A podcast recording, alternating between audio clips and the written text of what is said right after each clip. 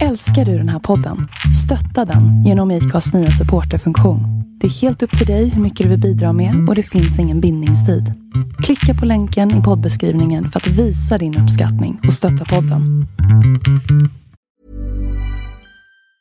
There's never been a faster or easier way to start your weight loss journey than with PlushCare. PlushCare accepts most insurance plans and gives you online access to board-certified physicians who can prescribe FDA-approved weight loss medications like Wigovi and Zepbound for those who qualify. Take charge of your health and speak with a board-certified physician about a weight loss plan that's right for you. Get started today at plushcare.com slash weight loss. That's plushcare.com slash weight loss. plushcare.com slash weight loss. What is the source?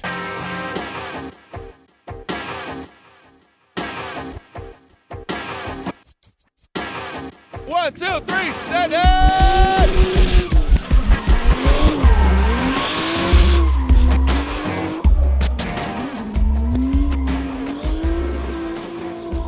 Hej och välkomna till ett nytt avsnitt av Driftpodden. Med mig, Henrik Andersson. Christer Hägglund. Robban Strandberg. Tjena gubbar, allt bra? Allt är bra, ja. Lite mindre gäng idag än vad vi var senast. Ja, det vart ett litet manfall. Ja, lite lätt då. Jag, jag tänkte de Eh. andra skulle flytta in här hemma hos mig, men... Ja, ja, ja de har ju bott, bott på din parkering där. Ja, Har de, precis. har de bott i haft- bilen eller har de lånat något? Ja. Nej, de har bott i husbilen. Mattias och Ann-Sofie har kampat lite här hos mig och gjort färdig videomagasinet. Så om ni som lyssnar inte har tittat på del eh, tre av vårt videomagasin så tycker jag att ni ska göra det. Eh, så Mattias satt här och redigerade det.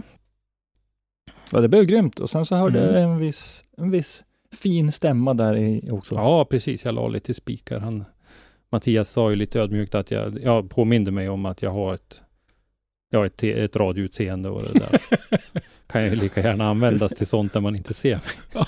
Ja, det, det, det är kärlek. där. Ja. Eh, har ni fläcktyfus på era ben också? Nej, Jo, och jag, de brukar ju tracka mig för de misstänker att jag injicerar djungelolja, för jag blir aldrig myggbiten. Efter sju år boende ute i skogen tänkte jag säga så jag kanske haft tio myggbett, men den här helgen var helt hjärndöd. men jag vet inte. Jag var väldigt lite inne i mitten på slutet av banan, alltså mot, eh, ja, ni, du, ni förstår vad jag menar med, och, Ja, där borta där jag och eh, Ann-Sofie där grushögen var. Ja, men där borta i... Ja, i, ja, där var det i, värst. Mitt i mot eh, ny, nybygget av gokartbanan. Ja, liksom. ja, okej, ja. Men Det var en, låg en grushög där. Mm. Jag vet inte där, och jag såg fler också. Eh, Smörjteknik Tommy bland annat Ja. var ju och fotade och han eh, skickade en bild här och hans ben var ju alldeles helt förstörda och Dennis eh, hade ju stora problem också och flera av er som hade problem stod där. Jag vet inte om det var något speciellt där, för jag hade inga problem alls faktiskt. Ja, Jag, jag stod ju Nej, det borta var vid, lugnt. vad heter det där, vid, vid line-upen, alltså för-line-upen kan man väl säga, ut ur Ja. depån. Där stod jag ett tag och där stod Ann-Sofie också, men hon stod ju ute i, i träsket nästan. Nej men det finns Ja. ju, ett, det är något kärr nedanför där. Jag tror att det var väldigt mycket knottigt. Och sen på innerplan där vi brukar stå vid lång, efter långmuren så att säga. När det kom ett litet, litet duggregn, då var det riktigt jäkla jobbigt att stå där. Jag tror det är där jag åkte på de värsta smällarna. Mm. Ja, eh, jag gick ut i den där grushögen. Och där var de ju galna alltså. Ja, menar, det du, menar det. du Dennis och Tommy då eller, Ja. eller är vi fortfarande på flygfan? Ja, precis.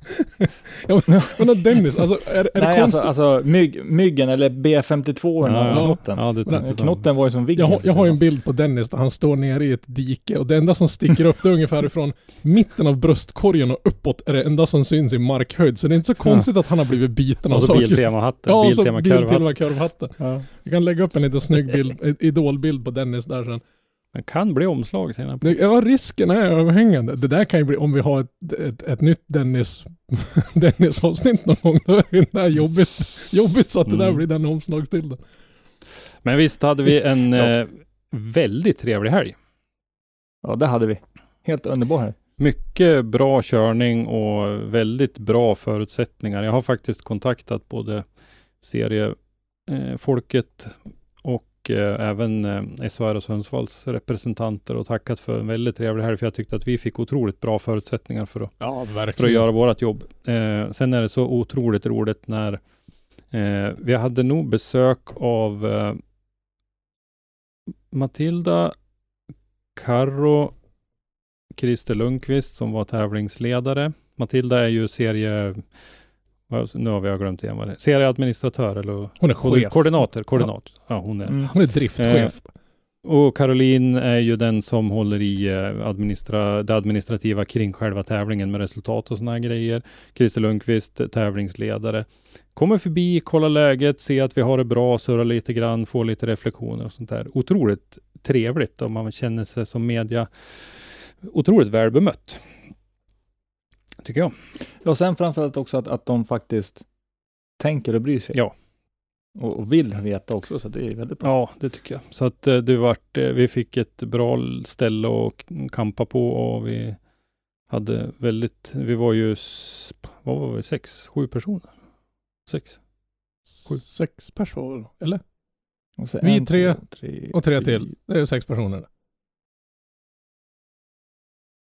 Vi tre och så Ja. Dennis, Anso Ja. och, och, och Mattias. Mm. Eller Ja, var, precis. var vi någon, Ja, var, var, ja. var vi någon fler? Det, det, är så, ja, men det, det, är så mycket, det är så mycket folk så jag vill nästan säga, men Joel är väl nästan, nästan på något sätt så här. Ja men sen det var ju andra fotografer också som Ja, kom ja. förbi och liksom eh, halvhängde lite med oss. Eh, Joel är ju som en halvdel i gänget vårat men även andra som vi inte, inte känner sedan förut och sådär. Men jag måste säga att jag saknar Ja. Jesper Alltså, där det- uppe i helgen. Ja, Jesper Hartman saknade vi faktiskt. Eh, Men var inte han med? Nej, han var ju Nej. hemma. Vi var ju och pratade med Pontus och han eh, var inte alls med. Så både Hasse och jag fick i uppgift att ringa och skälla på Jesper. Ja, nej, det är inte acceptabelt. Eh, så nej, men det var, jag tyckte som sagt att det var en otroligt uh, trevlig här. Vi eh, måste ju nästan nämna våran alldeles egna familjepappa lite grann sådär, Mattias Lago, Ja, det- som eh, ser till att vi har det bra allihopa. Han fixar käk och han donar och grejer och Men grejen är, är- grejen är att man, man, han får en att känna sig bortskämd när man åker på sånt ja, Alltså, verkligen. vi, vi bor i, i ja, vi har små tältgrejer och ni sover i bilar och grejer och jag bor så nära så jag åker hem efter min rygg är bajs. Men när man är där så känner man sig liksom bort, alltså jag vet inte, det är som att bo Ja. på ett schysst jäkla hotell och vi, vi har Och så- ätit gott något så fruktansvärt. Ja men otroligt. Och så kommer han och berättar så här, ja, idag blir det tonfiskröra, eller tonfiskwraps. eh, Ja, och så, ja, det- och så, det- det-! Ja, men det är inte så här typ, ja, idag grillar vi hamburgare för tredje dagen i rad utan Alltså det, det, det, det är fan gourmetkäk. Ja. Det är Chili är con, all... chili con carnen tar nog tyvärr en kvart att göra. Ja, ja men precis! så, ja, men, bara, men ja, det är ja. helt lugnt. Men när, när, när, är om, om det här är standarden, då är det inte längre driftingen och maten drar 50-50 där alltså. Det, det, Ja. Ja men jag sa ju det åt Ja, honom om också, som, eh, för mig som eh, ensam med, med två kids liksom och eh, handla, planera, laga maten och allting. Och så kommer man dit och så sätter man sig vid dukat bord tre dagar i rad. ja, liksom. det, det är sjukt. Ja, det, det är synd att han är gift. Ja, jag var, jag var klurade lite grann jag också sådär, men nej, Ann-Sofie såg väldigt bestämd ut Ja. Så, det var ingen idé. Nej. Nej, nej men, Nej, men det, var, alltså, det, det var bra. det är det som är så grymt när, när vi väl, alltså vi går ju bra ihop allihop också. Mm. Och vi har samma typ av humor. Sa, och vi har, vi har biten. samma bokstavskombo allihop. Ja, Ja, men det, det, det är det som blir så kul när vi har möjligheten att samlas, många mm. utav oss. Precis, och på en sån här Alltså, ja. tävling så händer det ju väldigt mycket, så att det är ju bra att vi är många också för att vi ska täcka in allting. Faktiskt. Ja, för jag menar, ta till exempel, jag, jag laddade in korten i datorn, men jag har inte öppnat dem än. Nej, Nej. jag, jag tyckte, fast det är så pass många, det händer så mycket hela tiden och det är så mycket man vill göra. Man vill rigga lite GoPros och springa runt med dem och så vill man samtidigt fota och så vill man göra Ja. det och så, så jag tycker han inte med någonting i helgen. Nej. Nej. Eh, Ska man eh, vara lite fundersam, jag ska inte säga kritisk, men fundersam, så det, det håller på rätt länge på kvällarna. Det är, Ja, det är fan fulltecknade dagar alltså. Vi, vi, det var ju otroligt soligt och varmt här uppe hela helgen och vi stod ute på den där öppna ytan från eh, nio på morgonen till åtminstone halv nio på kvällen. Så att eh, det är, det är väldigt långa dagar. vad är det nu? Det, det är onsdag idag Fast nu, jag, jag, har blev det i fort, och för sig, jag har fortfarande sviter Ja. av, av vätskebrist. Och ändå, ändå Mhm. var det inte så att man inte drack någonting. Jag, jag tror jag sopade in jag med klarade mig bra faktiskt. 18 liter läsk och Loka jag druckit i helgen. Alltså det, det, är, det, är, bes, det är ju sjuka mängder. Eh, ja, det är långa dagar. Nu blev ju lördagen extra lång Mm. på grund av, av diverse avbrott. För det skulle egentligen ha slutat när då? Halv sju va? Jag vet inte. När jag tog första bilden på första semiprovföraren så var vi två timmar och 17 minuter försenade. Ja. Så att, eh, Eftersom Mattias är så bra som han är så har, Ja. jag, har jag ett Ja. schema här av en liten händelse. Så, och på det så, schemat står det även inskrivet vad vi ska äta. Och Ja, det, det är liksom, jag, jag tänker spara det här. Alltså jag gör mig Ja, inte ja. av med det här. Det, det, eh, lördagen skulle ha slutat 18.30 och där skulle liksom semiprovkvalet ha varit färdigt. Mm. Och likadant. Nu vart det ju lite färre bilar i semiprovkvalet så att de Mm. körde ju in lite grann av de där två timmarna och 17 minuterna. Så Mm. att jag tror det var kring två timmar innan vi var klara. och, och de killarna till skillnad mot för de i, provklassen kunde ge fan i betongen. Ja. Så ska man, ska man ge någon el- Ja, eloge i helgen, ska man ge en klass en eloge så, så tyckte jag att semiprovförarna var duktigare på, på att bete sig. Det var mindre bärgning av dem. Å andra sidan körde de lite saktare och satsade inte lika gärna hårt och så Nej. var färre förare. Men, men de, var, Ja. de var duktiga på att hålla sig borta från... Ja. Det var inte så otroligt mycket murträffar. Nej. Ja, det var... Nej, det var, det var, alltså, det var mycket hjärta. Jag hade ju några, Andreas taggat Johansson, Navrocki, Åhäll, Ja, eh, Albert Eriksson var väl inne och touchade ett par gånger. vad heter han? Staborn, Dennis Staborn var ju ute och när, när semiprograbbarna hade kört på söndagen där så sprang han ut till prograbbarna som stod på line-up och skrek att nu har ingen av de andra grabbarna kraschat in i en mur så nu får ni fan skärpa er, vi har en tid att passa liksom. Det var ju lite kul faktiskt. Mm. Ja, va, det var ju inte alla som kom till start riktigt heller. Eh, Alexander Broström var ju en, han hade ju motorproblem som vi har fått läst om lite grann i efterhand. Eh, hans nybyggda motor. Det måste ju vara grymt, alltså måste ju vara grymt Ja. tråkigt när man liksom eh, Bilen funkar, den startar, man kör av man från trailern och man ska köra in den i, på sin depåplats och då märker han att någonting inte stämmer. Mm. Alltså på det lilla grejen. Och han körde ju några repor på fredagskvällen. Jag har nog bilder på honom i alla fall, så att han provade ju lite grann. Eh, Mm. men sen kände han ju att han vågade inte riskera det där nybygget, så att han eh, packade och åkte hem. Och det är ju tråkigt, men man har ju full förståelse för att man inte vill haverera ett... Eh, Ja, det är ju inte Ett typ 10 000 kronor vi pratar om. nej, det, det är ju vansinnespengar i de här bilarna. Mm. Men Kan man välja mellan till exempel säg 1 2000 och 25 30 000? Ja, nej men alltså man, man, man, man gör ju ett klokt beslut. Det, det är liksom, vad ska man säga, det är Ja. ett vuxet och moget och, och professionellt beslut att välja att inte riskera grejerna. Ja. Ja. Plus, plus att inte, inte bara liksom ur ren, eh, vad ska man säga, egoistiskt perspektiv, är det synd att säga, men, men, men det är ju lite att tänka på andra också, för har han haft ett motorhaveri ute på banan så har det ju spritt olja en bra bit och det har varit Ja, massa det- förseningar och grejer, så jag menar det är, Tack för att du inte chansade. Vi är ju lite Mm. tillbaka på det där vi pratade om senast när eh, eh, Justin Pavlak körde motorhaveri och alla tyckte åh han var tuff, han höll stumt ändå liksom. Att, han förstörde ju Ja, och släppte ut ja, hela... massor Ja. liksom. Förstörd. Så att nej, bra gjort av Broström. Jag förstår att det tog emot väldigt mycket men, eh, men så var det. Men eh, även Erik Fadel såg vi inte till så mycket. Jag såg inte till honom alls på banan faktiskt. Nej, inte men jag, såg, heller. eh, Jag tyckte det sög lite. Ja, men jag såg att det fanns någon bild på honom i vårat album i alla fall. Så att han verkar ju ha varit ut någon sväng, men att han blev stående i line-upen eller fick vända där eller någonting. Så att... Jättesynd. Kul att se annars. Ja, jag kan inte påminna mig. Nu, nu Men, det, det, var jag inte ut direkt när de började heller i och för sig. men man vill ju liksom se de här killarna som har byggt nya bilar och se hur det går. Mm. Mm. Eh, det var någon som nämnde just i Erik Fadel att eh, det var någonting så här att det var någonting som inte lirade riktigt så att han eh, blev lite försenad till träningspasset. Och när han kom ut så hade det varit en del av de här krascherna vi kommer att prata lite mer om sen under lördagen. Så då blev eh, träningspasset avslutat och han hann inte köra någonting. Och så vart det passet efter så kom han ut och så var det någonting som, någonting som strejkade också. Jag har bara fått det här återberättat för mig. Men att han hade extrem otur med tajmingen som det lät. Men det var ju några, när jag stod där uppe på, på line-upen alldeles innan start och riggade på lite GoPro så satt jag där bland annat på John Martinssons bil och tänkte nu, nu ska vi få lite schyssta bilder här. Men då fick Mm. inte han köra för då hade de klippt liksom Mm. träningstiden. Så det var det bara att plocka bort alla kameror och han var lite småbitter av att han inte fick. För det var typ han och en bil till som stod där. Men har inte de Mm. två kunnat få kört varsin spett bara? Mm. Mm. Det tyckte jag var lite underligt. När det, okej om det hade varit en 10-12 bilar som ville köra igen. Men nu var det bara de här två som stod där. Om vi inte kunde släppt de två då. Mm. För men, vad, vad tar det? Och sen, och Fem sen minuter? har du... Alltså, jag förstår inte hur förarna... Alltså det här kan ju, hade ju ingen kunnat gjort någonting åt, va? men det händer en grej på banan. Ett gäng förare står, väntar i line-upen. Gassande sol.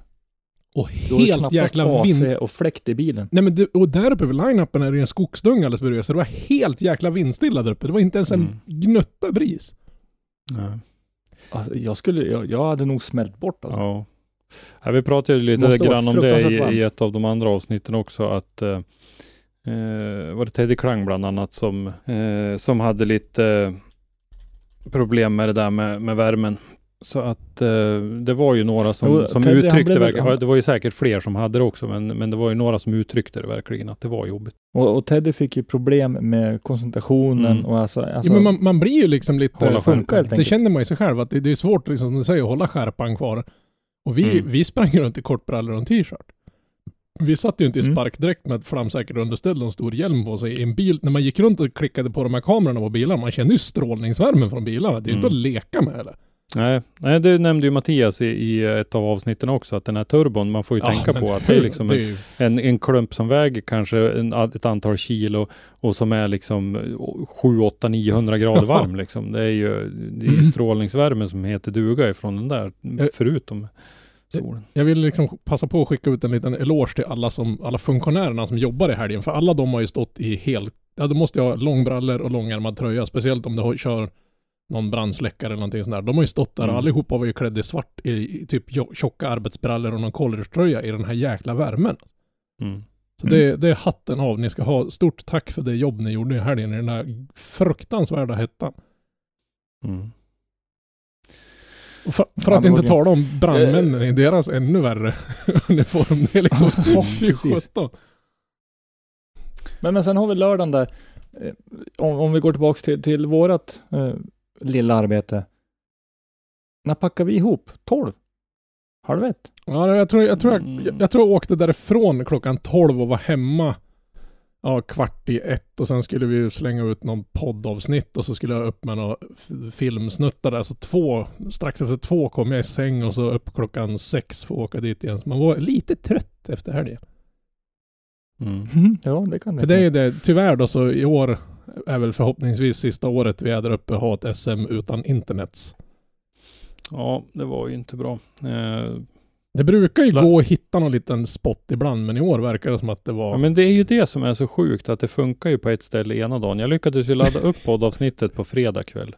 Men på lördag kväll var det helt, helt, helt kört alltså. Men det, det- gick inte. Det är väl lite som Hasse som är en Vad, vad är det Hasse säger om Ja, det är väl luft, Ja. väder, vind och luftfuktighet och vindriktning som påverkar Ja, om men- det finns någon. Ja, det, det, verkar ju så att... eh, vi skrattade men han har nog fan rätt ändå. Ja, jag tror det vet du. För jag märkte ut stället jag hade stått på. För Ja. skulle, hit, exakt på centimetern hit ska jag gå imorgon också. Liksom. Men Nej, där jag stod och löste inte. min eh, åk, medåkningslicens. Där hade Ja. jag, dagen efter hade jag noll täckning. Alltså jag hade inte ens ingen signal tänkte jag säga. Men det stod bara ingen Ja. signal i luren där. Och ändå hade jag liksom tre pinnar så jag kunde ju betala licensen på den, exakt den pricken jag stod. Men nej. Ja, det är skumt som fasen. Och det var ju det som var även problemet för de som skulle livesända. Att de inte lyckas få någon uppkoppling överhuvudtaget.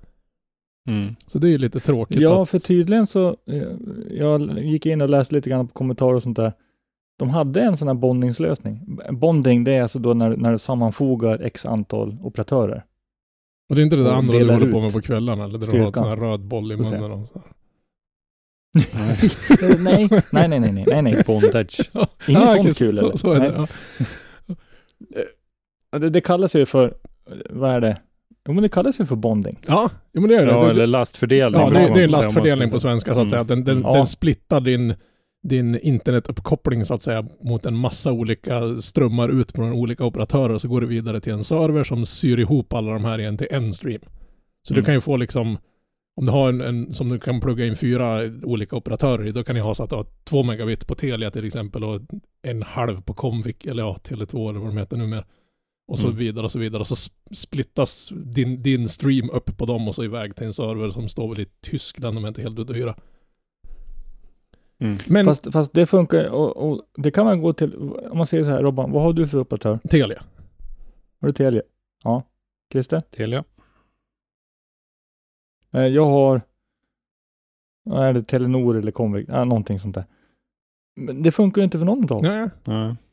Så att, så jag tror inte det hade spelat någon roll om vi hade haft alla operatörer i Sverige. Nej, det, det, det är ju Nej, inte men- liksom operatörernas bekymmer utan det är det att banan är så full i armering och skit och alla masterna. Den ligger så Men- högt beläget också. Jag vet inte. Man fick ju känslan av att det nästan var sämre i år än vad det Ja. varit förut. Eh, Men jag vet inte. Men eh, hur den är. eh, Vi, eh, vi ska inte bara sitta och jolla med och hylla allihopa här. Jag tycker att SLC-TV borde ha gjort ett bättre jobb med att ta reda på hur de skulle få ut signalen därifrån. De hade inte varit dit och testat innan. Så att eh, där blir det. Jag tycker det blir Ja, det, det, under, det, underkänt. Ja, men de hade inte ens liksom kollat. Jag pratade med Jocke som brukar vara deras IT-nisse där uppe och som det lät så på han så, så hade de inte ens liksom snackat med han om det gick att göra en temporär lösning. För vi fick ju hjälp under, när vi Mm. livesände cash grabben. Så var det, det var ju ett jäkla massa Mm. jobb och liv men, men det gick ju att dänga ihop det där så det funkar. Och vi har ju bevisligen lyckats sända på samma ställe med, med kackigare utrustning än vad de här grabbarna har och lyckats fått Mm. iväg det även när vi har kört den här bondingboxen vi lånade. Precis.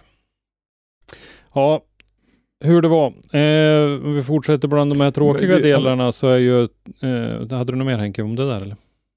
Ja, nej, jag tänkte mest bara på att jag vet inte, det, det kändes ungefär som att de ställde bussen på ett ställe. Jag såg inte att de flyttade bussen och Nej. försökte hitta bättre signal till exempel. nej. Och där de ställde bussen Ja, så det- var väl inte sådär sjukt, sjukt strategiskt med tanke på att masten som de ska ta emot mot, den sitter i stort sett på andra sidan tornet. Och de, ställde, ja, ja. precis. och de ställde bussen på andra sidan om den. Mm. Så de hade ju liksom Så- en, så att en eh, tre våningars plåtcontainer i vägen också. Som ju Ja, åtminstone så att jag- knappast lär ha hjälpt till. Nej. Ja, så, så man hade kunnat tänkt att de kanske hade kunnat testa lite mer då, men ja, jag, jag vet inte hur, Hade, hur mycket de hade runt omkring. va, hade det varit jag så hade jag ju åtminstone kommit upp dagen innan och så hade jag provat och se om vi får någon signal och hade inte det funkat så hade jag tagit lös den där antennen de hade och klättrat upp på översta våningen av den där containern och försökt sätta den ute längs väggen där med någonting och se om de kan få upp den över den containern. För då är det Hur många, på... hur många gånger var vi dit innan vi sände senaste SM Åh. därifrån? Ja, jag vet inte. Fyra? Ja, minst. Mm. Men det, det är sånt man gör, för när man tar man på sig ett sånt här kontrakt eftersändningen, och de får Ja. sjukt bra betalt i förhållandevis till vad vi fick antar jag. Och de, de har bättre Ja, utrustning inte och, och liksom har. hållit på med det här längre och ska vara liksom ett professionellt team. Så de borde åtminstone ha slängt upp en kille hit som kan kolla uppkopplingen innan man dundrar iväg och inte förutsätta att det finns 100 megabit fiber tre Mm. mil ut i skogen. Ja, ska vi Så lämna det skärpning. ämnet? Ja. Ja, vi Ehm, lämnar det. För, för jag menar, eh, ja, eftersändningen och produ själva produktionen. Den- ja, den det är inget fel på. jättebra. Jag har inte Alltså, tittat bara- på den. Jag tittar aldrig på eftersändningar Ja, jag- jag idrott. tittade Varför på den. skulle jag liksom? Jag vet ju hur det redan hur det slutar. Jo men det var kul att läsa kommentarerna på, på, på YouTube. det, det var roligare Ja. än, än själva... Alltså eftersändning, eller vad ska man säga, produktionen är bra. Det ska de ha creds för. Och de, och de, bortsett från att de hade lite bekymmer fortfarande med bilderna på förarna där. Så de skulle Ja. behöva ha en liten pekbok med namnet och bilden på personen i fråga. Alternativt döpa jag vet inte hur de har döpt bilderna på förarna, men de kanske skulle skriva namnet. Så här, Teddy Klang skulle de kanske skriva under Mm. hans namn istället för att skicka upp en bild på någon random människa de inte vet vem det är. Mm. Eh, positivt med det där tyckte jag var Kim Fors. Mm, han var fruktansvärt bra. Ja, riktigt bra. Vi eh, hade ju våra teorier där om eh, att Kim Fors var ju faktiskt den vi gissade på i första hand. Fredrik Sjödin hade vi också som alternativ där. Men Kim gjorde ett riktigt, riktigt bra jobb som eh, sidekick faktiskt. Eh, kom med mycket erfarenhet och han är otroligt lugn och, och sansad liksom när han, när han pratar och sådär. Så att han gjorde sig riktigt bra i det där mediet tycker jag. Så det var, det var ett bra han val. är ju, ja, framförallt så är han också väldigt kunnig. Oh ja, oh ja. Mm, ja. Men det, det märker man när han pratar om saker och ting, att han har liksom erfarenhet från alla kategorier inom den här sporten i stort sett. Mm. Mm. Det var lite intressant, jag hörde bara med, med ett, med ett halvt öra när, när han berättade om eh, en avåkning första gången han körde på Våler och gjorde en avåkning och förstörde sitt Ja. chassi. Ja, Mm. och så, Jag var med på den. jaha. Men han, han sa väl någonting om att Jag stod i det hörnet när han åkte ut. Mm. Han sa väl det var väl någon, någon halvkackig asfaltövergång där som de lovade att de skulle Mm. fixa till nästa år. Och nästa år när han var där så hade han kört upp på exakt samma ställe på av samma sak och skrotat en annan till bilen. Det är ju fan oflyt. Ja, det var det. Yttern på kurvan och han laddade satan. Han är inte direkt, han är inte känd för Eh, killen som håller emot eller? Nej, så han laddade och han bestämde sig. Han, jag frågade han efter att han bestämde sig. Och du var med också Christer, Eh, Christer tror jag. Var du inte? Nej. Ja, du ser. Men i alla fall. Han berättade. Han hade kört på trean på träningen. Så, I kvalet, på väg mot kurvan, så bara, nej, jag kör på fyran. Men det, det är lite Kim Fors. och så bara skickar i fyran och, och går på och hamnar lite för mycket ute. Så pass mycket så att ena bakdäcket glider av asfaltskanten och får alltså Ta tag. greppar i, för det blir liksom en, en vad ska man säga, nivåskillnad mellan asfaltkanten och liksom det som är på Ja. sidan om det. Så däcket gräver ner sig och det tar Ja, tvärstopp. det är liksom. surt. Alltså jag, Ja, det var en ordentlig jag avåkning. hoppas han skruvar Mm. ihop bilen till nästa år och är med och kör. Ja, eh, om vi återgår till tävlingen då. Eh, vad, vad, vad tyckte vi? Nej men det var bra. Det var en bra tävling. Jag tyckte att eh, vi Ja. fick se mycket bra. Eh, dels så tyckte jag det var bra, om vi börjar där med, med kvalresultatet, det pratade vi lite om senast, men eh, Pontus Karlsson och Erik Kadikis blev utslagna. Tyvärr för dem, bra för serien tycker jag, att vi fyller stegen och att det är konkurrens om platserna. Eh, Mm. De körde kval, de hade poäng, men de hade tyvärr för låg poäng. Eh, bara ladda och komma igen. Eh, bra tyckte jag. Sen, det var en hel del bra battles. Min tippade vinnare, Felix Lindvall, åkte ut redan i topp 32an. Eh, gjorde en konstig, det var en konstig situation där eh, Henrik Andersson körde på Felix Lindvall. Och eh, sen så hörde vi att eh, Henrik Johansson fick eh, skälig tid på sig att fixa sin bil. Vilket då innebär att det var Felix Lindvall som blev dömd som vållande till, eh, till den händelsen. Och eh, att det måste ha berott på att han saktade in där eh, man inte ska sakta in. Sånt är otroligt svårt Ja, att, han, han att fick, uppfatta när man står bredvid banan eh, ibland. Så, ja, det såg väl nästan ut som att han var på väg att och liksom överrotera. Att han var tvungen att liksom mm. ja, hindra det på något sätt. Då. Ja. ja, det är lite synd. Eh, några andra som man inte hade kanske väntat sig skulle åka ut i, i eh, 32an. Christian Erlandsson på en 30 plats. Eh, Pontus Hartman, Jocke Andersson. Mm. Eh, också oväntat tycker jag. Eh, och just eh, Pontus Hartman har ju faktiskt berättat lite grann för oss om sin dag och, och det hände ju en del grejer där som eh, som var väldigt otur. Han hade ju lite eh, otur i, i kval, eller otur, men lite missflyt i alla fall i, i, i kvalet och sådär också. Skruva bort en massa grepp och, och sådär och fick lyckas hitta banan till slut hela vägen i alla fall med alla. det började väl redan innan tävlingen med lite oflyt. Ja men precis med framrutan ja. Så det, han såg bra Mm. jävla matt ut jag, surrade med honom och Ja. frågade liksom, vad- om man hade fått tag i någon ruta. För han bad ju, eller Jönsson bad folk att hjälpa till att leta en ruta till hans kärra. Så jag ringde runt till varenda människa jag känner som har någonting med BMW att göra. Men icke. Men då, han berättade ju det att han hade tagit med sig ett par däck extra upp för det är ju lite frikörning och träning på fredag så han tänkte vara med och så hade han väl strappat Mm. fast dem där inne och inte Tydligen så tyckte däcken att de ville inte vara på någon frikörning så de försökte ta sig ur den där. Så när han lastade av då hade han ju Mm. spräckt framruta för ett hjul hade ramlat ner. Mm. Det är så jävla surt. Ja, det är så surt. Ja.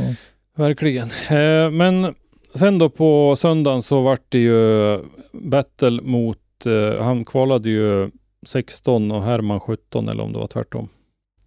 Kommer jag inte exakt ihåg, spelar ingen roll. De fick möta varandra i alla fall, Herman Jansson eh, och han. Och eh, då så blev det ju en eh, one more time av det. Ja. Mm. Och eh, då eh, i den One More Timen då så kör han en, kör Pontus en bra lead.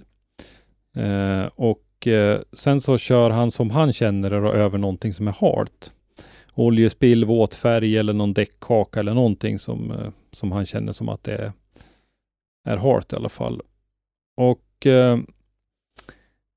eh, Ja, han överroterar helt enkelt. ja, han överroterar där och de stöter ihop.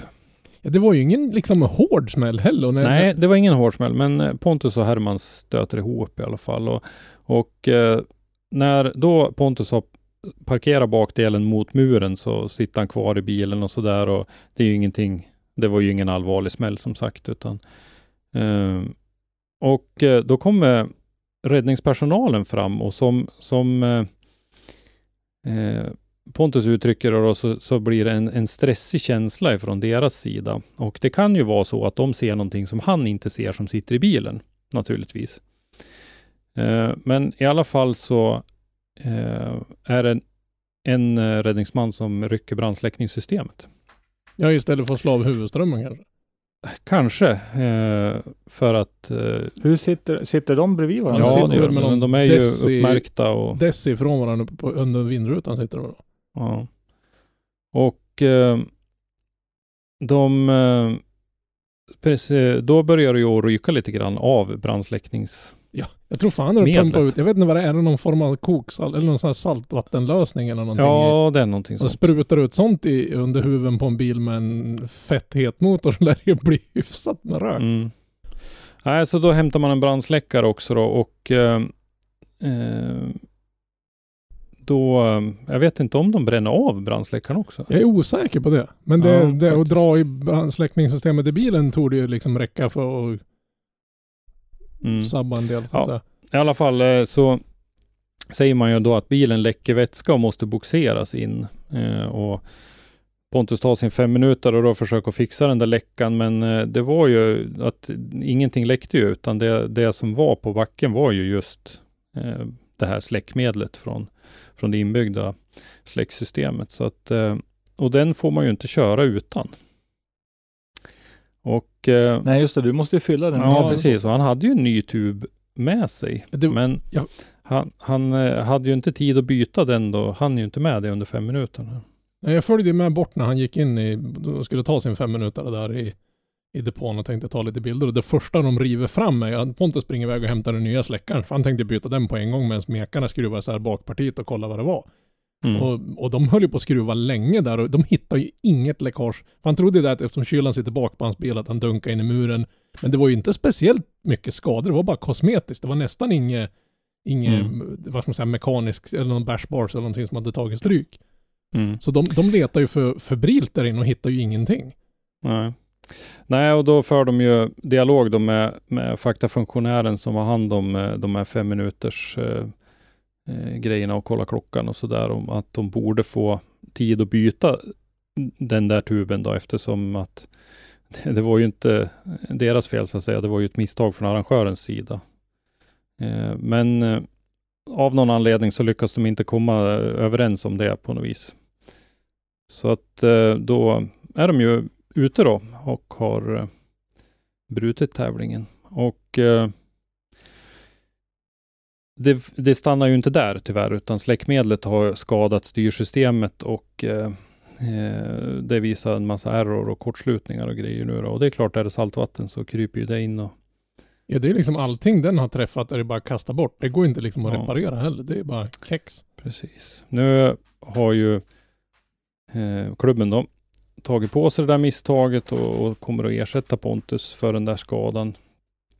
Men Ja, men det är schysst i alla fall. Ja, det är ju riktigt snyggt. Det är ju riktigt snyggt att de gör så naturligtvis, är det det. Men eh, det hjälper ju inte Pontus tävling och i en serie med så här pass få tävlingar så är ju varje tävling viktig. Så att eh, det där får man nog eh, fundera lite på hur, eh, jag, jag är rätt övertygad om att, eh, att det där fallet kommer att diskuteras vidare. Eh, vi har ju de personer då som borde ha hand, liksom handlagt det här är ju dels faktafunktionären för fem minuter, sen hade vi tävlingsledaren Christer Lundqvist och så sen så har vi ju domaren då, Samuel Lundqvist som eh, är ju de som hanterar sådana här grejer.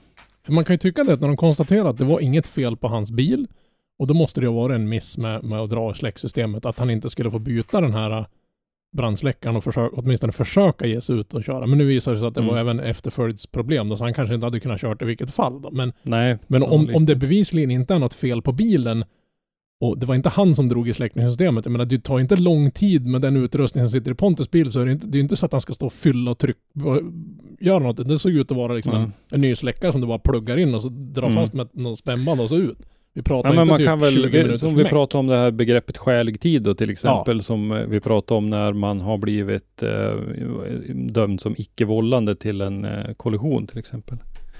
Så kanske det hade varit lämpligt. Där brukar man ju prata om 10 minuter plus att man får ta sin fem minutare om man, om man behöver så att man har en kvart på sig då i princip. Precis. För Gäller det, det i andra serier? Mm, Jag har mm. faktiskt inte läst vad som hade, gäller. det hade i- ju säkert inte den tagit någon, någon, någon 10 minuter, en kvart för Pontus och- grabbarna att byta den Nej. där. Nej. Nej, det är ju jävla, Nej. jävla synd att det blev sådär. För som Ja, sagt var, det är jävligt synd och eh, det är otroligt synd. Och eh, jag lider ju med räddningspersonalen också, för det är ju naturligtvis ingen som gör sånt där Nej. med någon ond avsikt, Nej, utan det var ju ett, det- ett ärligt Ja, misstag nej, nej, naturligtvis. Men, eh, det tror jag här- liksom inte att någon tror att de har gjort heller. Utan det, Nej, är, de, nej, de, de har haft en, en lång dag, det var sinnessjukt varmt, de har gått omkring i kläder som jag inte ens skulle vilja ha på vintern, så varma är de. Och det var liksom stressigt och de har fått, de fick väl lite halvbra med, med skäll för, för första dagen där eftersom det, det var lite strul med, med bärgningsprylar och såna här saker. Så de fick väl säkert en åthutning där då, så de var väl lite stressade i övrigt.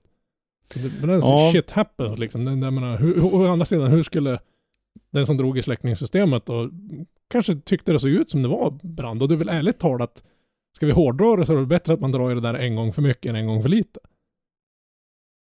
Mm. Att, att man Ja, väljer så att inte, Så. inte göra för det, äh, det kanske inte är någonting. Och så visar det att det är världens brand och det är någon som råkar illa ut. Men det var det jag menade med att när han satt i bil, kvar i bilen lugnt så, Ja. och det kommer fram någon så, man vet ju inte. Nu visar det sig att det var inte så, men Nej men det, det är svårt och som du säger så var det ju, det var ju lite turbulens på, under lördagen med, med bärgning och grejer och sådär och det, det där tog man ju till sig och gjorde någon slags omorganisation till söndagen eh, som jag tyckte flöt på betydligt mycket bättre.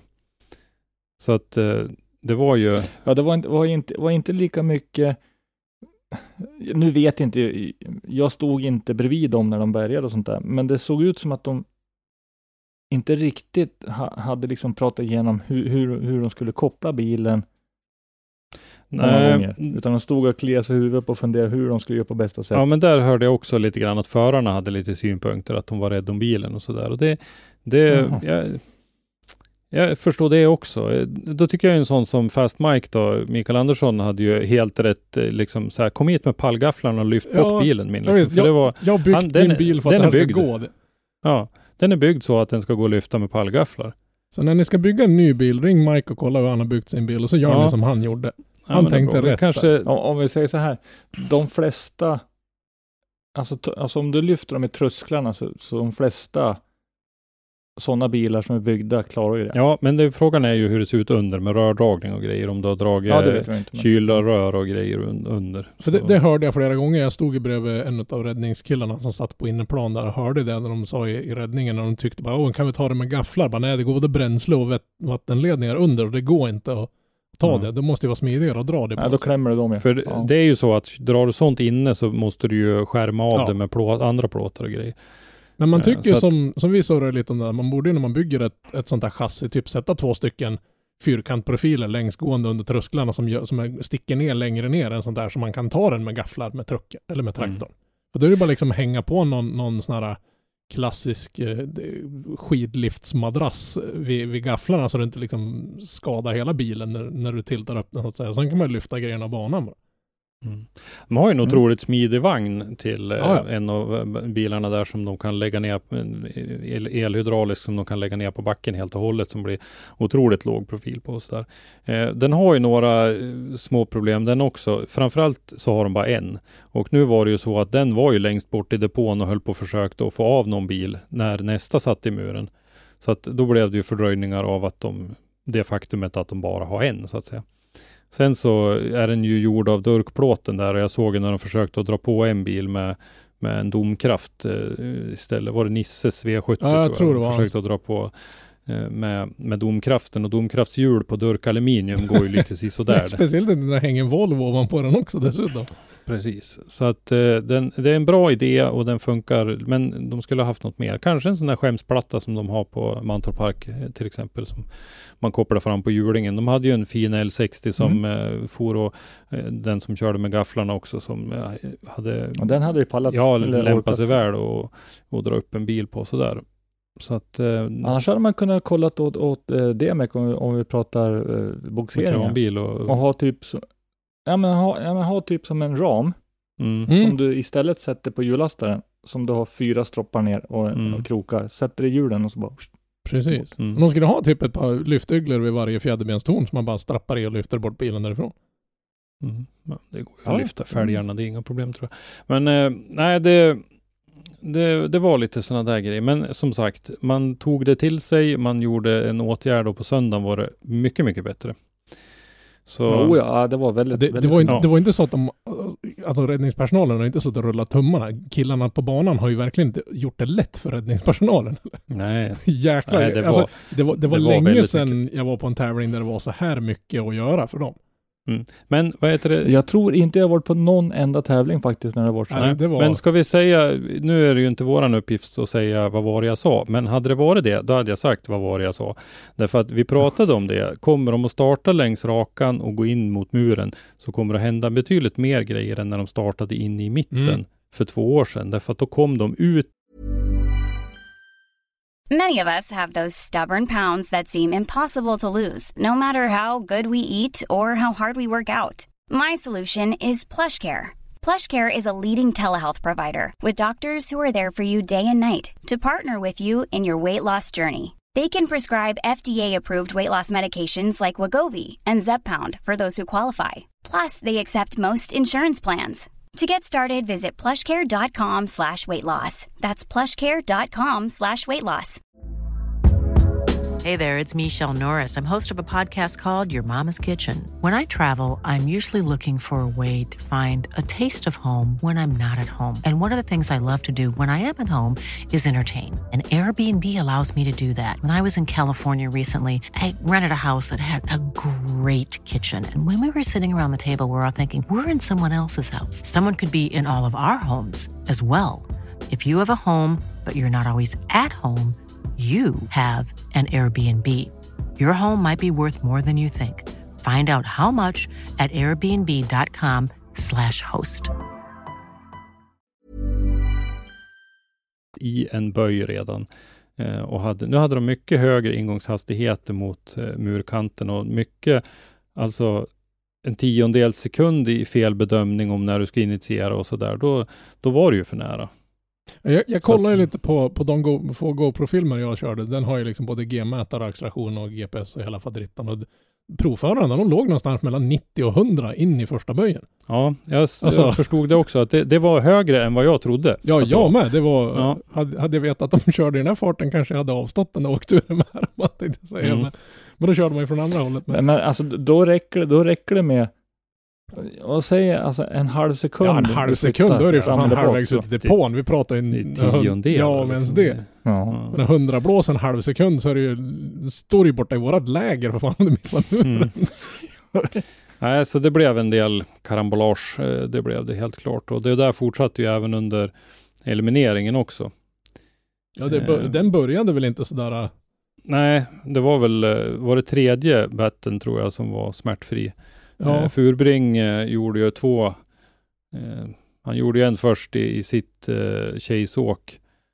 Och sen så fick de ju ta lite fem minuter och lite allt möjligt att komma tillbaka och då hade det hunnit, hänt lite andra grejer emellan där men då vart det ju en snurr igen då för att framvagnen verkade inte vara som den skulle riktigt. Och Mikael Andersson och fast Mike satte ju sin Volvo i muren däremellan och det var lite allt möjligt så att det var en tuff tävling. Visst var det på träningen vi satt i vårat lilla läger och så såg vi Fast Mikes bil hade varit touchad någon mur. Mm. Det är mycket stötfångare bak på en V40 så när den ramlar bort, det ser ut som typ hälften av bilen. Plus att Mm. det, är- det är ju liksom den här lilla, ja, sorkformade saken. Den har liksom inget bagageutrymme så det ser ut som det saknas något kopiöst mycket bil när han kommer åkande. Man har liksom inte vant sig. Det är så jävla tufft den där Ja, bilen. de, de är ju tåliga bilarna. Jo, ja, men de är ju byggda på, på rätt. Det är ju, det är proffsiga byggen. Det, är- så är det ju. De är gjorda för att, Fast- klarar av rätt mycket. Fast jag måste säga att den snyggaste bilen i hela drifting-Sverige råkar ut för den mest pinsamma olyckan i hela drifting-Sverige. Alltså, stackars Ja. Jalkelid, jag hävdar ju fortfarande det är min favoritbil för den är så jävla snygg. Han ska inte hålla på att drifta den längs betongmurar. Men han lyckas ju bli påbackad i line-upen utav någon, någon stackare där som sk- vart ivägskickad och skulle värma däcken. Och jag förstår ju att han backar på för man ser ju ta med 17 ingenting rakt bakom. Nej, och det var ju också en, en följd av eh, en, eh, en sån här krasch. Ja. Därför att då, det var Tobias Andersson, då stod han vid line-upen och hade, däcken hade kallnat. Så då vinkade starter Linus att nu får du värma om dina däck liksom. Och då lägger han i backen och där står Jalkelid och inte med riktigt. dunk. Att, eh, Ja men ja. med Och det- riktigt, det var väl inte direkt man, det man väntar sig att bilen framför ska sopa i backen och hoppa av kopplingen. Det var liksom inte, det är inte åt det Nej. hållet vi kör. Nej, det- så att eh, det var, det hände lite sådana där grejer och det, det oturliga med det var ju att det tog så förbannat hårt också så att han fick ju riva bort ena framskärmen på bilen. Det var inte liksom bara att, Fast jag har faktiskt lyckats få någon bild på hans bil hel nu. Jag är lite nöjd där. Innan Mm. de massakrerar den. Ja, de hade väl turen att det gick ju inte sönder något mekaniskt, utan det var väl nej. kosmetiskt Ja, bara. Det är mycket plast på den här. De berättade att de har gjort glasfibret i den så fruktansvärt tunt så det går, när han var in den i någon mur så går det att ploppa tillbaka igen. Det är ju någon sån här båtbyggarprincip att det ska vara tunt och flexibelt. Mm. Men ändå, den muren är hård. Usch. Mm. Eh, sen då när vi började tog oss lite framåt i, i stegen så var ju, var ju flera av de här som jag tycker de här unga hungriga killarna. Eh, Andreas Staber gjorde ytterligare en ganska bra tävling, kom tia. Eh, sen hade vi Filip Ågren och Kevin Brunberg i en riktigt, riktigt fin battle eh, som Mm. gick till en one more time. Där eh, det kändes som att Ågren kanske hade ett litet övertag men att han snurrade strax före mållinjen. Så att eh, den tog Kevin som ju återigen då gör en riktigt fin tävling. Eh, Kevin bumpade ihop med eh, Jim Olofsson i deras eh, topp 8 battle. Jag tänkte säga, var det någon Och, eh, Jim Olofsson inte pumpade ihop med? Nej, Ja, så men- då eh, hade ju redan Kevin redan tagit sin fem minuter också så att eh, då valde han att bryta där. Eh, Mattias ja, Johansson. just det, han fick ju inte åka in och kolla heller. Nej. Nej, precis. Mattias Johansson och Andreas Lilja, Jocke Gran och Andreas Lilja var ju också med där uppe i topp 8 då.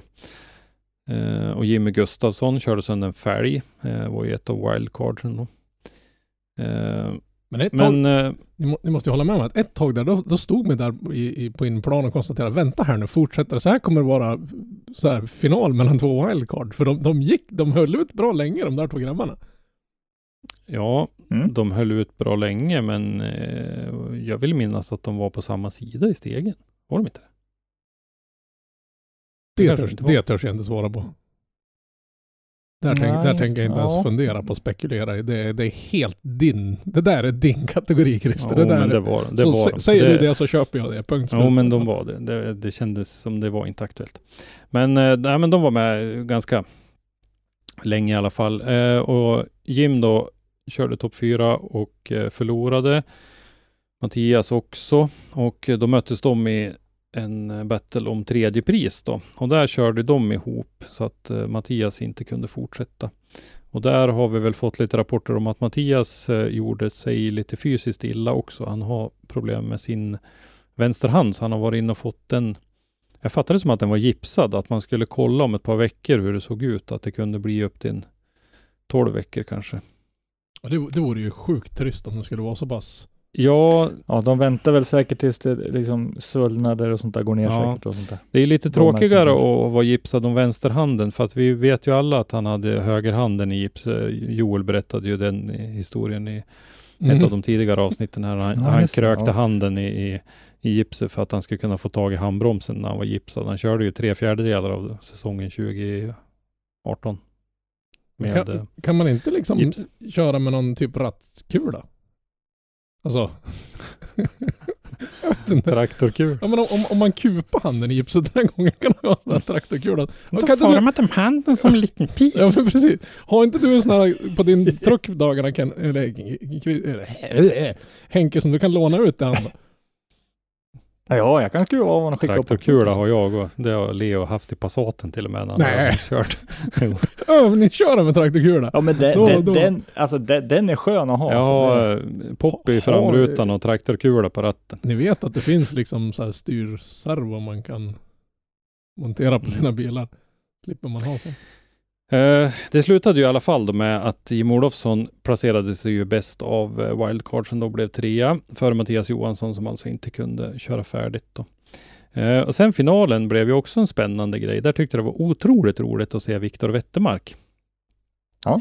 Viktor gjorde ett bra kval och lyckades alltså ta sig ända till final. Och han var kval sjua och, och eh, fick köra final då. Men då hände det ju någonting som jag tyckte var, jag tror faktiskt att jag tyckte att det var det tråkigaste på hela helgen.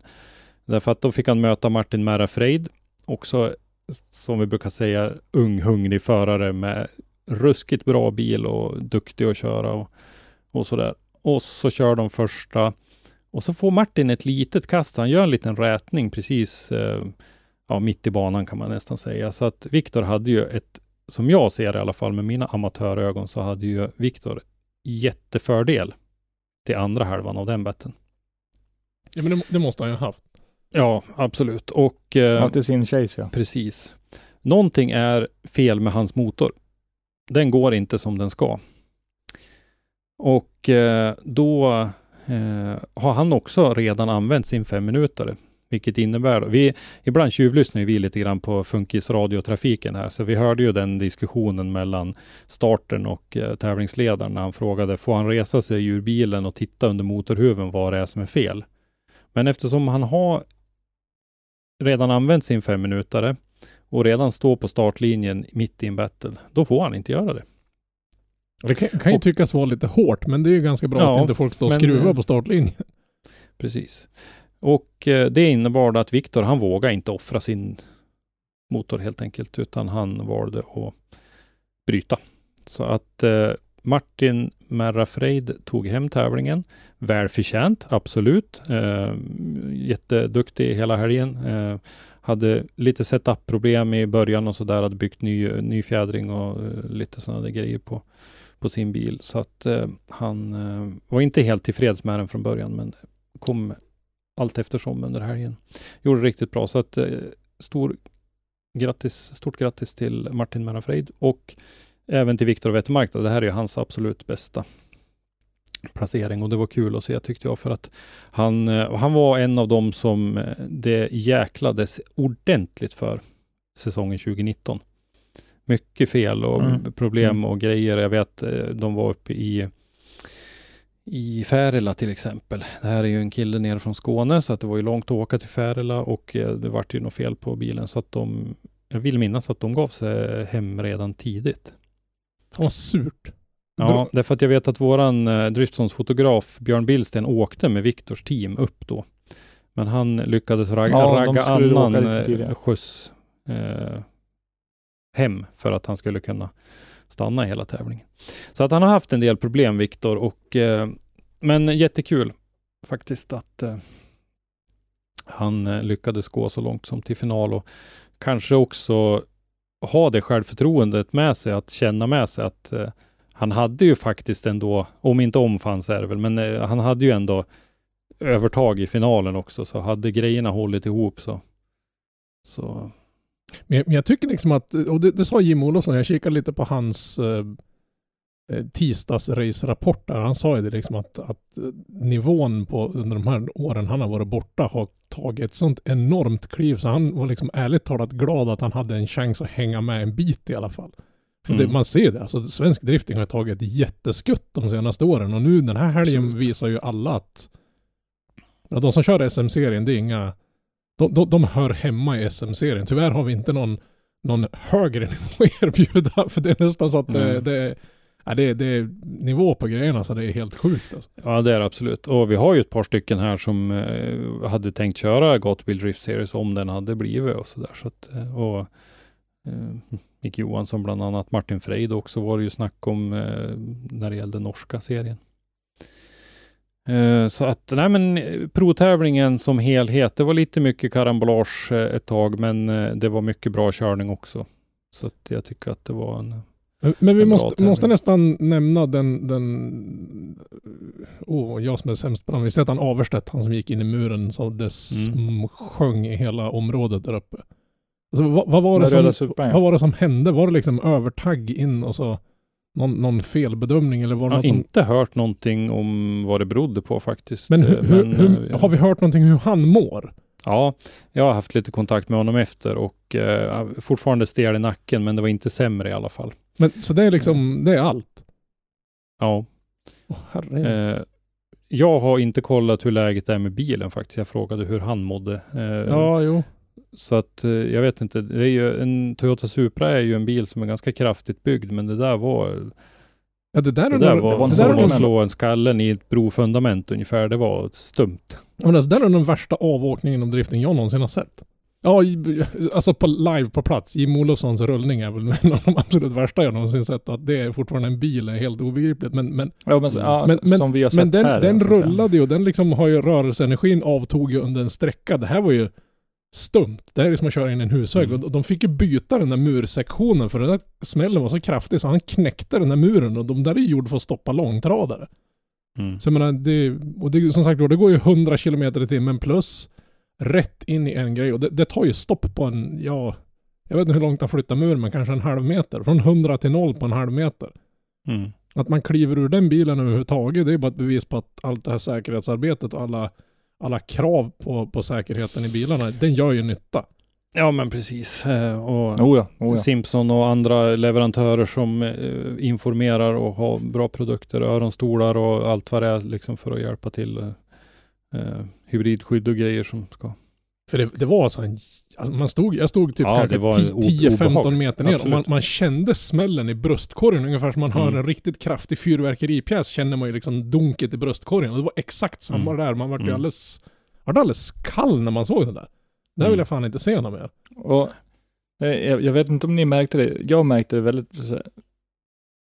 Först hör du ju massa ljud, han drar iväg, han rycker i, gör sin initiering och så kommer smällen och sen så blir det Ja, tvärtyst. ja. Nej. Och sen så, sen så blev det ju... Jag brukar alltid kolla efter föraren, se, kommer föraren ut eller blir det någon rörelse? Och det blir ju skönt när man ser Det det. är, ju- det är Mm. synd om bilen går åt helskotta, men ärligt talat kunde jag inte bry mig mindre i bilen. Man är ju bara intresserad av killen som satt i den i en sån jäkla våldsam smäll. Mm.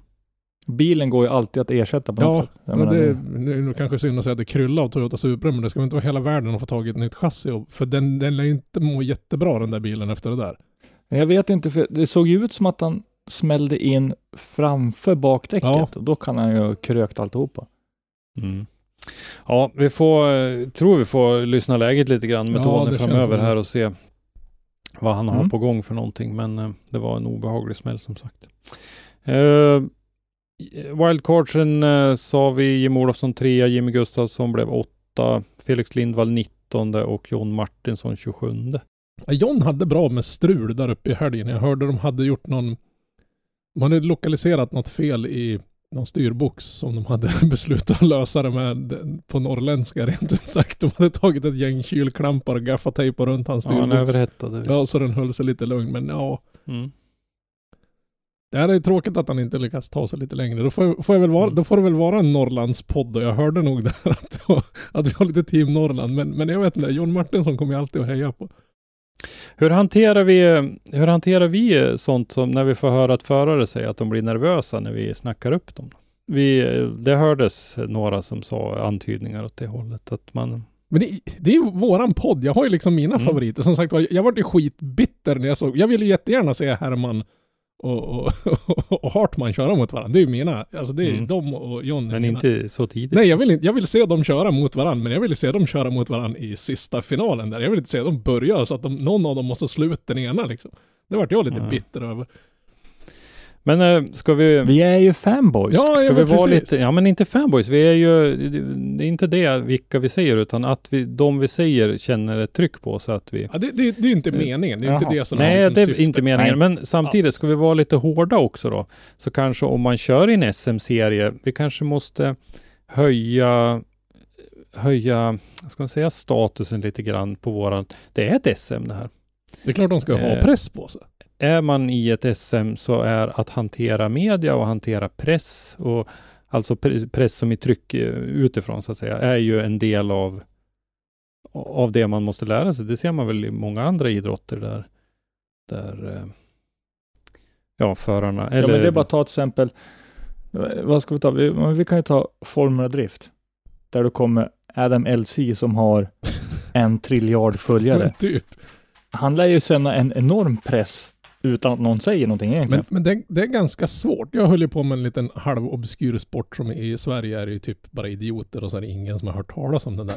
Men så hade jag ju fördelen och, och, och turen. Jag har ingen aning om hur jag hamnade där, men jag, jag fick ju köra lite utomlands också. Då, då har man ju sån här signing. Så här, du, liksom, och jag bara, så här, jaha, vad, det var någon som tyckte, åh du måste skynda dig, du ska bort och signa. Men signa, vadå? Jag har glömt skriva på något papper tyckte jag bara. Nej, då har de någon jävla affisch med mig på.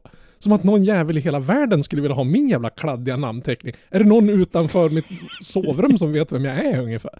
Så det tyckte jag var Får jag jätte... ha en sån affisch i mitt sovrum? Nej, det får du inte. Jag har bara en kvar och den sitter bakom en Missy Gio-affisch här. Den kommer aldrig att visas. Jag har däremot en signerad affisch med henne som sitter över där. Det är enda gången jag hamnar under henne tänkte jag säga. Men, men ja. ja, nej men det är ju jätte, jag tyckte det var jättejobbigt. Så jag har aldrig haft ett så dåligt tävlingsresultat som jag hade den här nere. För det var satt totala griller i hjärnan på en. Men eh, vi, vi säger det att de, får lära sig att hantera lite sådana där grejer. Att det är en del av att eh, vara på, för det här är svensk elitnivå. Det, så är det ju faktiskt. Ja, det är högsta nivån. för Ja, vi har ju inga bättre driftingförare i Sverige än de här grabbarna. Nej, nej. Ska vi eh, gå lite på semipro? Ja, det tycker jag. Ja, tycker jag. Mm. Ja, ja. Det var ju lite kul. Eh, det var ju, de är ju inte jättemånga. De var 15 inkvalade, så den här gången blev det ju som du var en eh, topp 16-steg i alla fall, så att alla fick åka riktigt rejält. Och en av dem som hade jätteproblem på Mantorp Park var ju Robert Åhäll. Och han gjorde ju en riktigt fin insats eh, den här gången då och eh, tog hem segern faktiskt. Jag tänkte säga, det är väl lite svårt Mm. att göra en bättre insats än vad Ja, det är svårt att göra en bättre insats. Eh, Jättekul för Robert att få en revansch efter strulet på Mantorp Park och i vår intervju i videomagasinet då, som ni ju ja, bör titta på som vi sa förut. Där sa han ju också att det var ju inget fel på bilen på Mantorp Park, utan det, det satt i honom. Så att eh, nu fick han ju lite revansch då. Jättekul. Mötte Filip Josefsson, eh, Slaka Mustascher i eh, finalen. Och eh, Philips eh, teamkompis då, Albert Eriksson, körde battle om tredje pris mot Alfred Grinberg som Alfred tog hem. Två stycken killar som jag tycker körde väldigt, väldigt bra. En sak som jag tycker sticker ut i semipro, det tycker jag är Alfred Grinberg och hans körning. Otroligt lugnt, metodiskt. Det är inget eh, hyms och slams, utan det är Nej, jag tycker det är kontrollerat. Eh, Mm. Riktigt bra bil. Eh, Stockholm Speed Industry byggt eh, S14 chassi som Emil Wikman körde tidigare. Ja, visst är det, visst är det Wikmans Ja, det är? Wikmans bil det där. Ja. Eh, Andreas Johansson ledde serien innan den här tävlingen då, blev femma. Hade lite problem, eh, körde in i någon grej och lite sådär. Tobias Inkerö, Tim Lindström, eh, Jim Nordqvist tia. Eh, rutinerad. Eh, såg att Jim annonserade i en eh, driftinggrupp för förare uppe i norra Sverige och sökte sparringpartner. Han, han kände efter tävlingen att han var tvungen att, att uppa sitt eh, chase game som han sa. Han behövde träna på det så att han sökte. Han har väl liksom inte haft möjligheten att, träna så mycket som man skulle behöva för att... Nej, han har inte gjort det. Det har strulat lite grann. Nu gick växellådan för honom på Mantorp Park. Sen dröjde det väldigt länge så han bytte ju låda i bilen. Det nämnde vi ju innan här att han bytte ju låda bara ett par dagar innan eh, den här tävlingen så att det hann ju inte bli någon träning och sådär. Och jämför Och sen har vi det också att eh, om, om vi backar tillbaks eh, några år så såg ju chasen var, var ju ganska tam. Det var mycket mellanrum och man tog det försiktigt. mm, Allt det här har de ju börjat jobba bort Ja, nu, det även ju i semipro. Tajta ihop den och fruktansvärt. Mm. Du tänkte att att alla Jim eh, var med redan då, men att det har förändrats sedan dess. Ja. Mm. Ja men precis. Och ser vi då på ett par sådana som eh, Mattias Johansson i, i Pro och eh, Herman Jansson till exempel, även Jimmy Gustafsson då som var wildcard. De har ju kört och tränat otroligt mycket. Herman och, och Mattias har vi berättat förut var på Pengfors och körde en hel dag och bara Mm. gnugga Twin hela dagen. De var på Sundsvall Raceway. Det var Twin Eh, med Jimmy och, och några till liksom. Så att det, det, de tränar mycket och det där har ju Jim sett också naturligtvis och eh, eh tänker sig att träna. Så det är ju helt rätt. Eh, wildcardet i semipro då, Jonas Larsson kom på 14 plats. När jag, när jag stod där uppe vid line-upen så, så stod ju de här grabbarna i slaka mustascher där uppe och så när de, ja det var strax innan ja, sista vändarna gick så sprang det någon herre förbi där och frågade, "Ja, fan det går bra för, år, för, för, för teamet nu? Bara, ja men båda samtidigt, fatta hur mycket det är att göra tyckte han att det var. Jag vet inte om det var Mm. någon, någons pappa eller någon smekte. Han såg helt knäckt ut, liksom att båda hade gått så här långt. Han hann knappt liksom springa in till depån ut. Han såg ut Nej. att slita lika hårt som grabbarna i bilarna. Det var lite roligt. Slaka mustascher har ju gett Fil- oss, Filip Ja. och Albert. de har gett oss varsin t-shirt. Vi måste ju Vi- tacka vi- så otroligt Ja, vi mycket för tackar dem. så mycket och, och vi, vi tycker om smicker Ja, och mutor. ja, Nej, men de, de, de var skitfräcka. Jag hade faktiskt på mig den när jag, jag, jag var ju tvungen att byta. Jag sprang runt i en sån liten sportig nylontröja i tron om att jag skulle hålla mig sval. Och när jag skulle få åka Mm. med, med Herman så får man ju inte ha några plastiga kläder på sig. Så jag fick ju, Mm. kom på det, fan jag har ingen t-shirt. Men vänta! Jag fick en skitsnygg tisha. Så, så min första debuttur i en driftkärra hade jag en slaka mustascher-tisha på mig. Jajamän. Mm. Men, men, men visst körde Filip och Albert om I topp fyra ja. eh, final eller 3-4? Ja, jag Ja, tror de gjorde möt- det. Jo, Ja, de möttes i i topp fyra alltså. Mm. Men man står där och tittar liksom som, menar grabbarna i semipro. Många av dem hade tveklöst kunnat tagit snäpp upp och kört i... i De är i den där klassen för att de inte hade några tävlingsmeriter.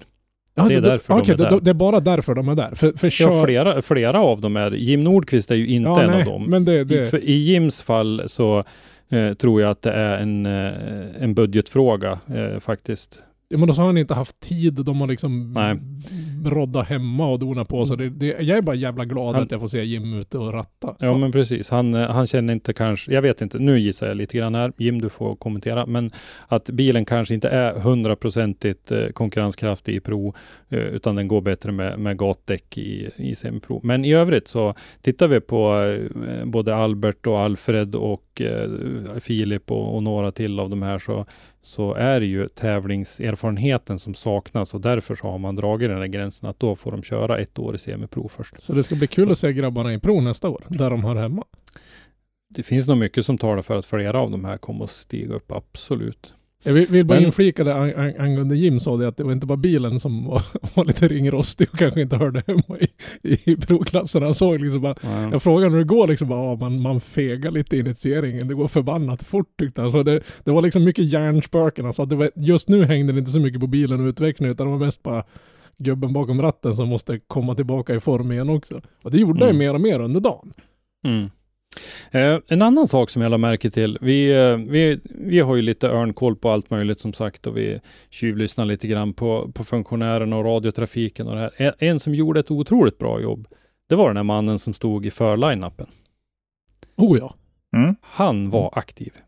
Han for, jag vet, Ann-Sofie och jag Eh, pratade om det också, för hon stod ju och filmade. Är det. Ludde du menar som står där uppe i... Nej, i, utan jag tror han heter Fransson. Eh, han stod precis, den, precis vid... Eh, Ja, där nere där jag stod och... Ja, där du stod. Ja, okej, den förline på där. Ja, ja. Ja, precis. Därför att du såg när de kom upp till eh, Ludde i, i sista line-upen så att säga. Det var ju en för-line-up och sen så tog de fram få bilar och så kom de upp till den eh, line-upen där och så vart de framskickade till eh, Linus då, eh, Hultsfreds Linus som var starter och stod i startboxen. Eh, där eh, eh alla hade koll vad de skulle köra för någonting när de kom fram. Ja, ja.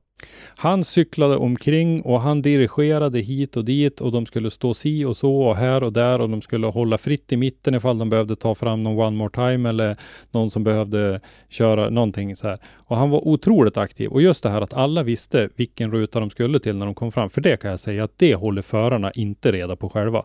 Och, och inte deras spotters heller tror jag många gånger. Plus att även om de hade, hade den informationen de lämnade på en så menar det är rätt mycket nerver på spel när du är på Mm. väg ut dit så du... Mm. Precis. Nej, så att han, jag tyckte han skötte sitt jobb eh, otroligt snyggt.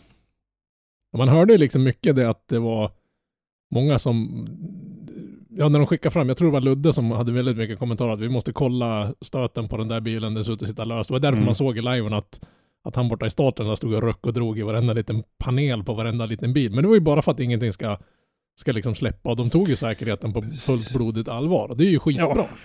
Och de knip, knipsade ju bort lite karossdetaljer på någon bil Ja. också. När, det var någon bakstöt som hängde löst, då är det bättre att knipsa de buntbanden och, och Ja, men nå- någon framskärm som inte sitter fast som släpper och hamnar under ett framhjul alldeles in Mm. i initieringen. Och då sitter det där i 100 plus blås in i en betongmur. Det finns Mm. ju roligare saker att göra. ja, Ja, men det, det har liksom vuxit. Man ser att organisationen har blivit mer och mer... Det var som första gången jag, jag lyssnade på hur, hur eh, Lundqvist bland annat skötte, eftersom man kommer från dragracing rätt mycket, så hur, hur de liksom har tagit med sig den rutinen och liksom förberedelserna innan start och vilka som ska ut ur depån vid vilka tid, tillfällen och sådana saker. Och det har de ju liksom tagit med sig nu också, så det flyter på bra. Nu gäller det bara att försöka få folk att fan skrota i murarna som har så mycket bärgningstid. Mm nej men det... Ja, men det, det, kan, det kan ju bli sådär i, i en övergångsperiod när man så att säga kommer upp på nästa platå. Man måste fästa alltså, sina kunskaper där och sen Men det är så kul, vi, vi har ju pratat om Ja. att, att flera gånger att liksom sporten måste ta nästa kliv upp och bli, bli vuxnare och större. Och nu tack vare att vi fick en, en, en promotor i serien så tycker jag att den har tagit enormt kliv. Förarna Mm. har tagit Mm. vansinnigt kliv och arrangörerna ser man också, klubbarna som, som roddar med de här tävlingarna har också liksom följt med i samma jättekliv. Mm. Sådana här sju mila steg nästan. Så det är ju, jämför man med drifting vi var och tittade på för tre år sedan och hur driftingen är idag så är det svårt att tro att eh, det såg nästan ut som en frikörning för tre år sedan jämfört med nu. Precis, och en sån sak som är viktig, det är en, en sån här liten detalj som vi uppfattar. Eh, det var ju när det var någon, någon diskussion om någonting, en förare som ville diskutera med tävlingsledaren. Då har han Max Lundgren som biträdande tävlingsledare. Så att han, Christer Lundqvist i det fallet, han lämpar över det, den diskussionen på Max Lundgren istället. Därför att han vet att han är en synnerligen kompetent och erfaren tävlingsledare. Så att han kan ta Mm. det snacket. Därför att då kan vi fortsätta med den övriga verksamheten under tiden. Vi behöver inte hålla uppe hela eh, tävlingen. Nu kommer jag inte ihåg exakt om, det måste ha varit på, under kvaldagen. Ja, jag tror det var Så då-. Ja, då behöver vi inte hålla uppe det, utan då, då kan det fortsätta. Och så vet han att ha eh, Max som, som biträdande, att han kan ta ett minst lika korrekt beslut. Så det, det är en sån här liten detalj som jag tycker gör att man kan eh, Ja, men det, det är bara ett Mm. bevis på att den har vuxit och liksom, nu, Ja. nu, nu, nu börjar den ta på väg, nu, nu är det här snart en professionell sport. redundans. Eh, Ja. Därför att det skulle ju faktiskt kunna hända att eh, eh, liksom Ja men det kan väl hända vad som helst att man får värmeslag när det är något sånt här eller att eh, magen packar ihop eller vad som helst på tävlingsledaren. Att, eh, precis vad man- som helst kunna hända.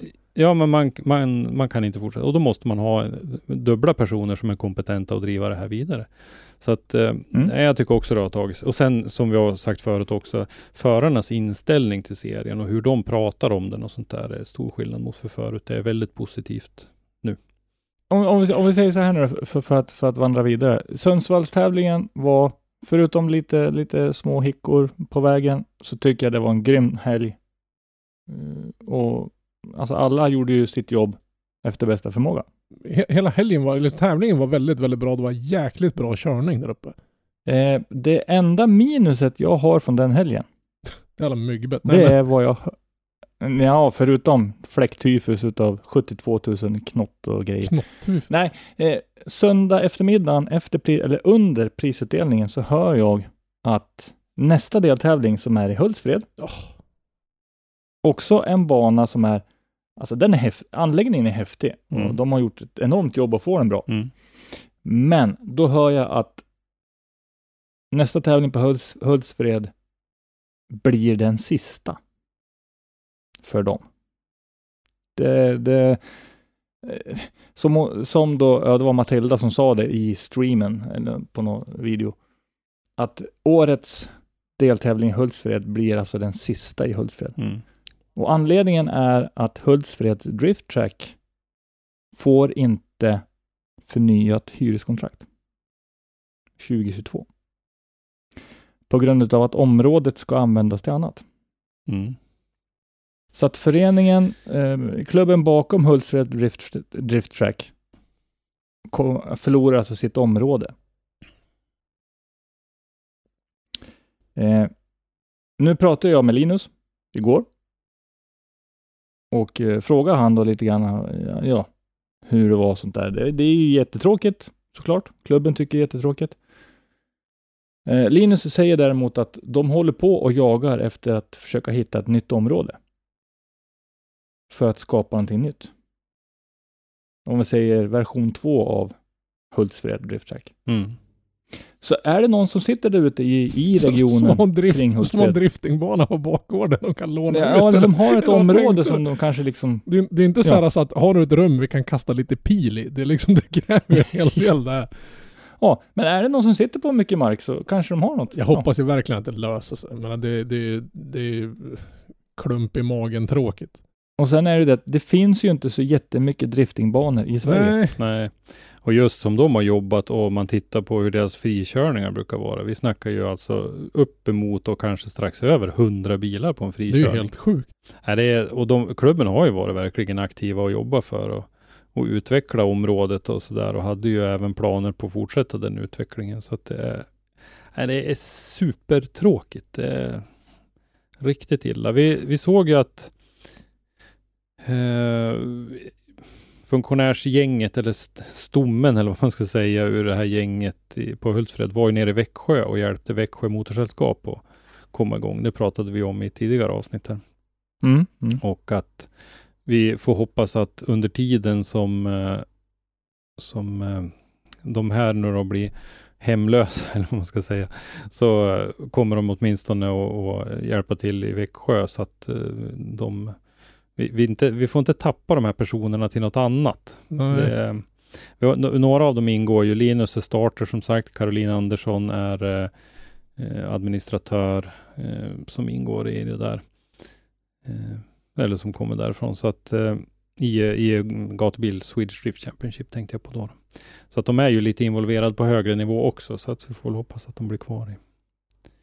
Ja, jag Det- hoppas verkligen att de hittar något nytt område. Men speciellt ett sånt här ställe där de, som du säger, när de har frikörningar så kommer det typ 100 pers. Det lär inte vara Mm. så att, jag menar, det är inte bara ut Socknäs. Utan det lär finnas en hel del Nej. förare i den regionen som, som behöver en Ja, bana. ja. Så det känns ju samtidigt, om det är nu 100, säg det är, säg vad 70 av de här 100 kommer lokalt ifrån området. Man tycker att, att kommunen måste kunna gå in och, och liksom bidra med att hjälpa till och söka något ställe. För det är ju bevisligen en stor sport. Jag menar, hade det varit en fotbollsarena som de var tvungna att riva, då har det ju bara sagt pang bom så har haft två nya en vecka efteråt. För det går ju att pumpa in mängder med pengar i, för det är, en fin sport. Men Mm. medan det här då, så ja, jag hoppas verkligen att, att Hultsfred där nere har en kommunledning som är som begriper liksom nyttan av att ha det här. För, jag menar, du, du får mycket ungdomar att göra något vettigt med, med, med, med tiden istället för att ja, åka runt och sladda i någon rondell eller på någon random supermarketparkering så att säga. Ja, jag jag har för mig, jag har hört det, hört det förut, om det var något år sedan, eh, att de jobbade även eh, med kommunen för att begränsa då Mm. ja, med enljusburnande Ja, 740 men exakt. Ja men det har jag sett mycket diskussioner i- som man, man fladdrar ju förbi i Facebookflödet när det är någon av ens vänner som har kommenterat saker och det har jag sett att just de här Hultsfredsgänget har varit eh, aktiva och kommentera eh, för att bygga liksom opinion för att, att få en, ett bra ställe att hålla på med den typen av verksamhet Mm. istället för att vara ute i trafiken. Men de, de gör ju bevisligen nytta, även en samhällsnytta, inte bara för att det är kul och, med drifting, utan de gör ju även liksom, det, det är så mycket runt omkring som, som de har nytta av att ha en sån här an- anläggning också. Hultsfred är ju Man dessutom nytt område liksom. största föreningen i Nej, kanske inte. Kanske MK Skandia också. Men det, de är ju absolut en av de största i, eh, om man tittar i SM eller i Swedish Drift Championship. Så, Mm. så de är ju en, en stor förening även så. För det där är ju också lite skillnad på, på olika föreningar. SR och Sundsvall hade ju, eller har ju varit en, en framgångsrik arrangör i flera år. Men man har ju inte haft någon eh, tävlande i, i år till exempel är det ju igen då ingen tävlande i, i eh, SM-serien. Nej, han var, kör han var speaker, han var bisittare i år. Ja, nej men även eh, John Martinsson, Johan Andersson, eh, hör ju dit, men eh, de har ju valt att, inte vara med. Då. Så att det är lite olika hur, så att föreningen där är ju framgångsrik både som arrangör och som eh, förening för, för aktiva. Så att vet du, nästa deltävling, Hultsfred Drift Track, den får vi vårda med omsorg och minnas länge, Mm. tycker jag. Och jag hoppas verkligen att få ledigt så jag kan åka ner. Det vore så jäkla tråkigt att missa den här som troligtvis då i värsta fall blir den sista SMD-tävlingen där nere på ett tag. På ett tag säger Men jag. Jag, eh, jag, tror ta inte, jag tror inte det är, jag tänker inte säga att det är den sista deltävlingen punkt. Utan den sista deltävlingen där nere på ett tag.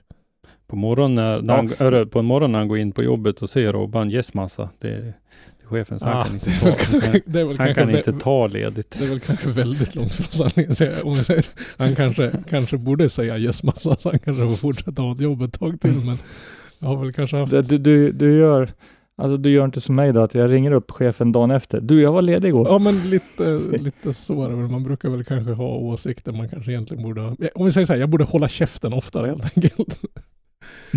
Självinsikten är ett faktum. Nu när jag är gammal gubbe och allting så måste man, måste ju bli klokare, inte bara äldre. Ja, men så är det. Men återigen, slaka mustascher. Tack för Ja, t-shirtarna. verkligen. Det var grymt.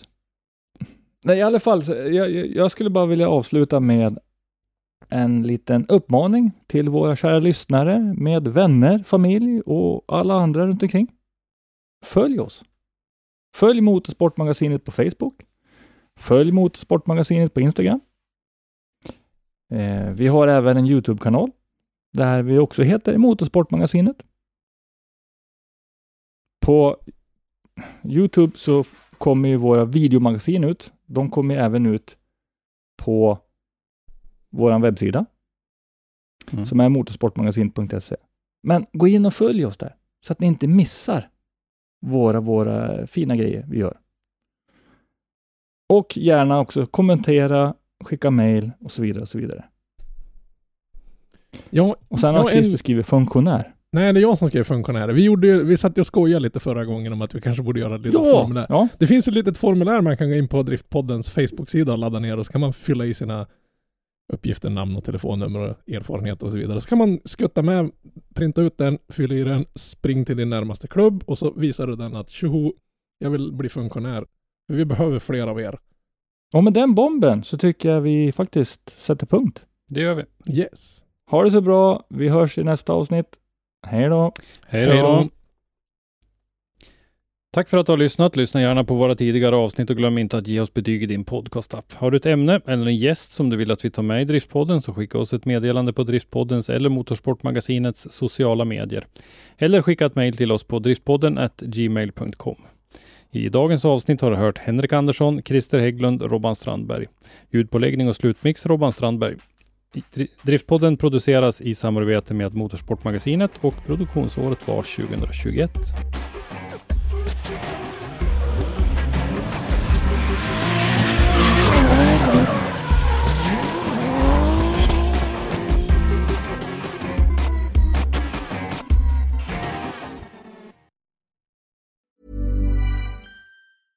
Mom deserves the best, and there's no better place to shop for Mother's Day than Whole Foods Market. They're your destination for unbeatable savings, from premium gifts to show-stopping flowers and irresistible desserts. Start by saving 33% with Prime on all body care and candles. Then get a 15-stem bunch of tulips for just $9.99 each with Prime. Round out Mom's menu with festive rosé, irresistible berry chantilly cake, and more special treats. Come celebrate Mother's Day at Whole Foods Market.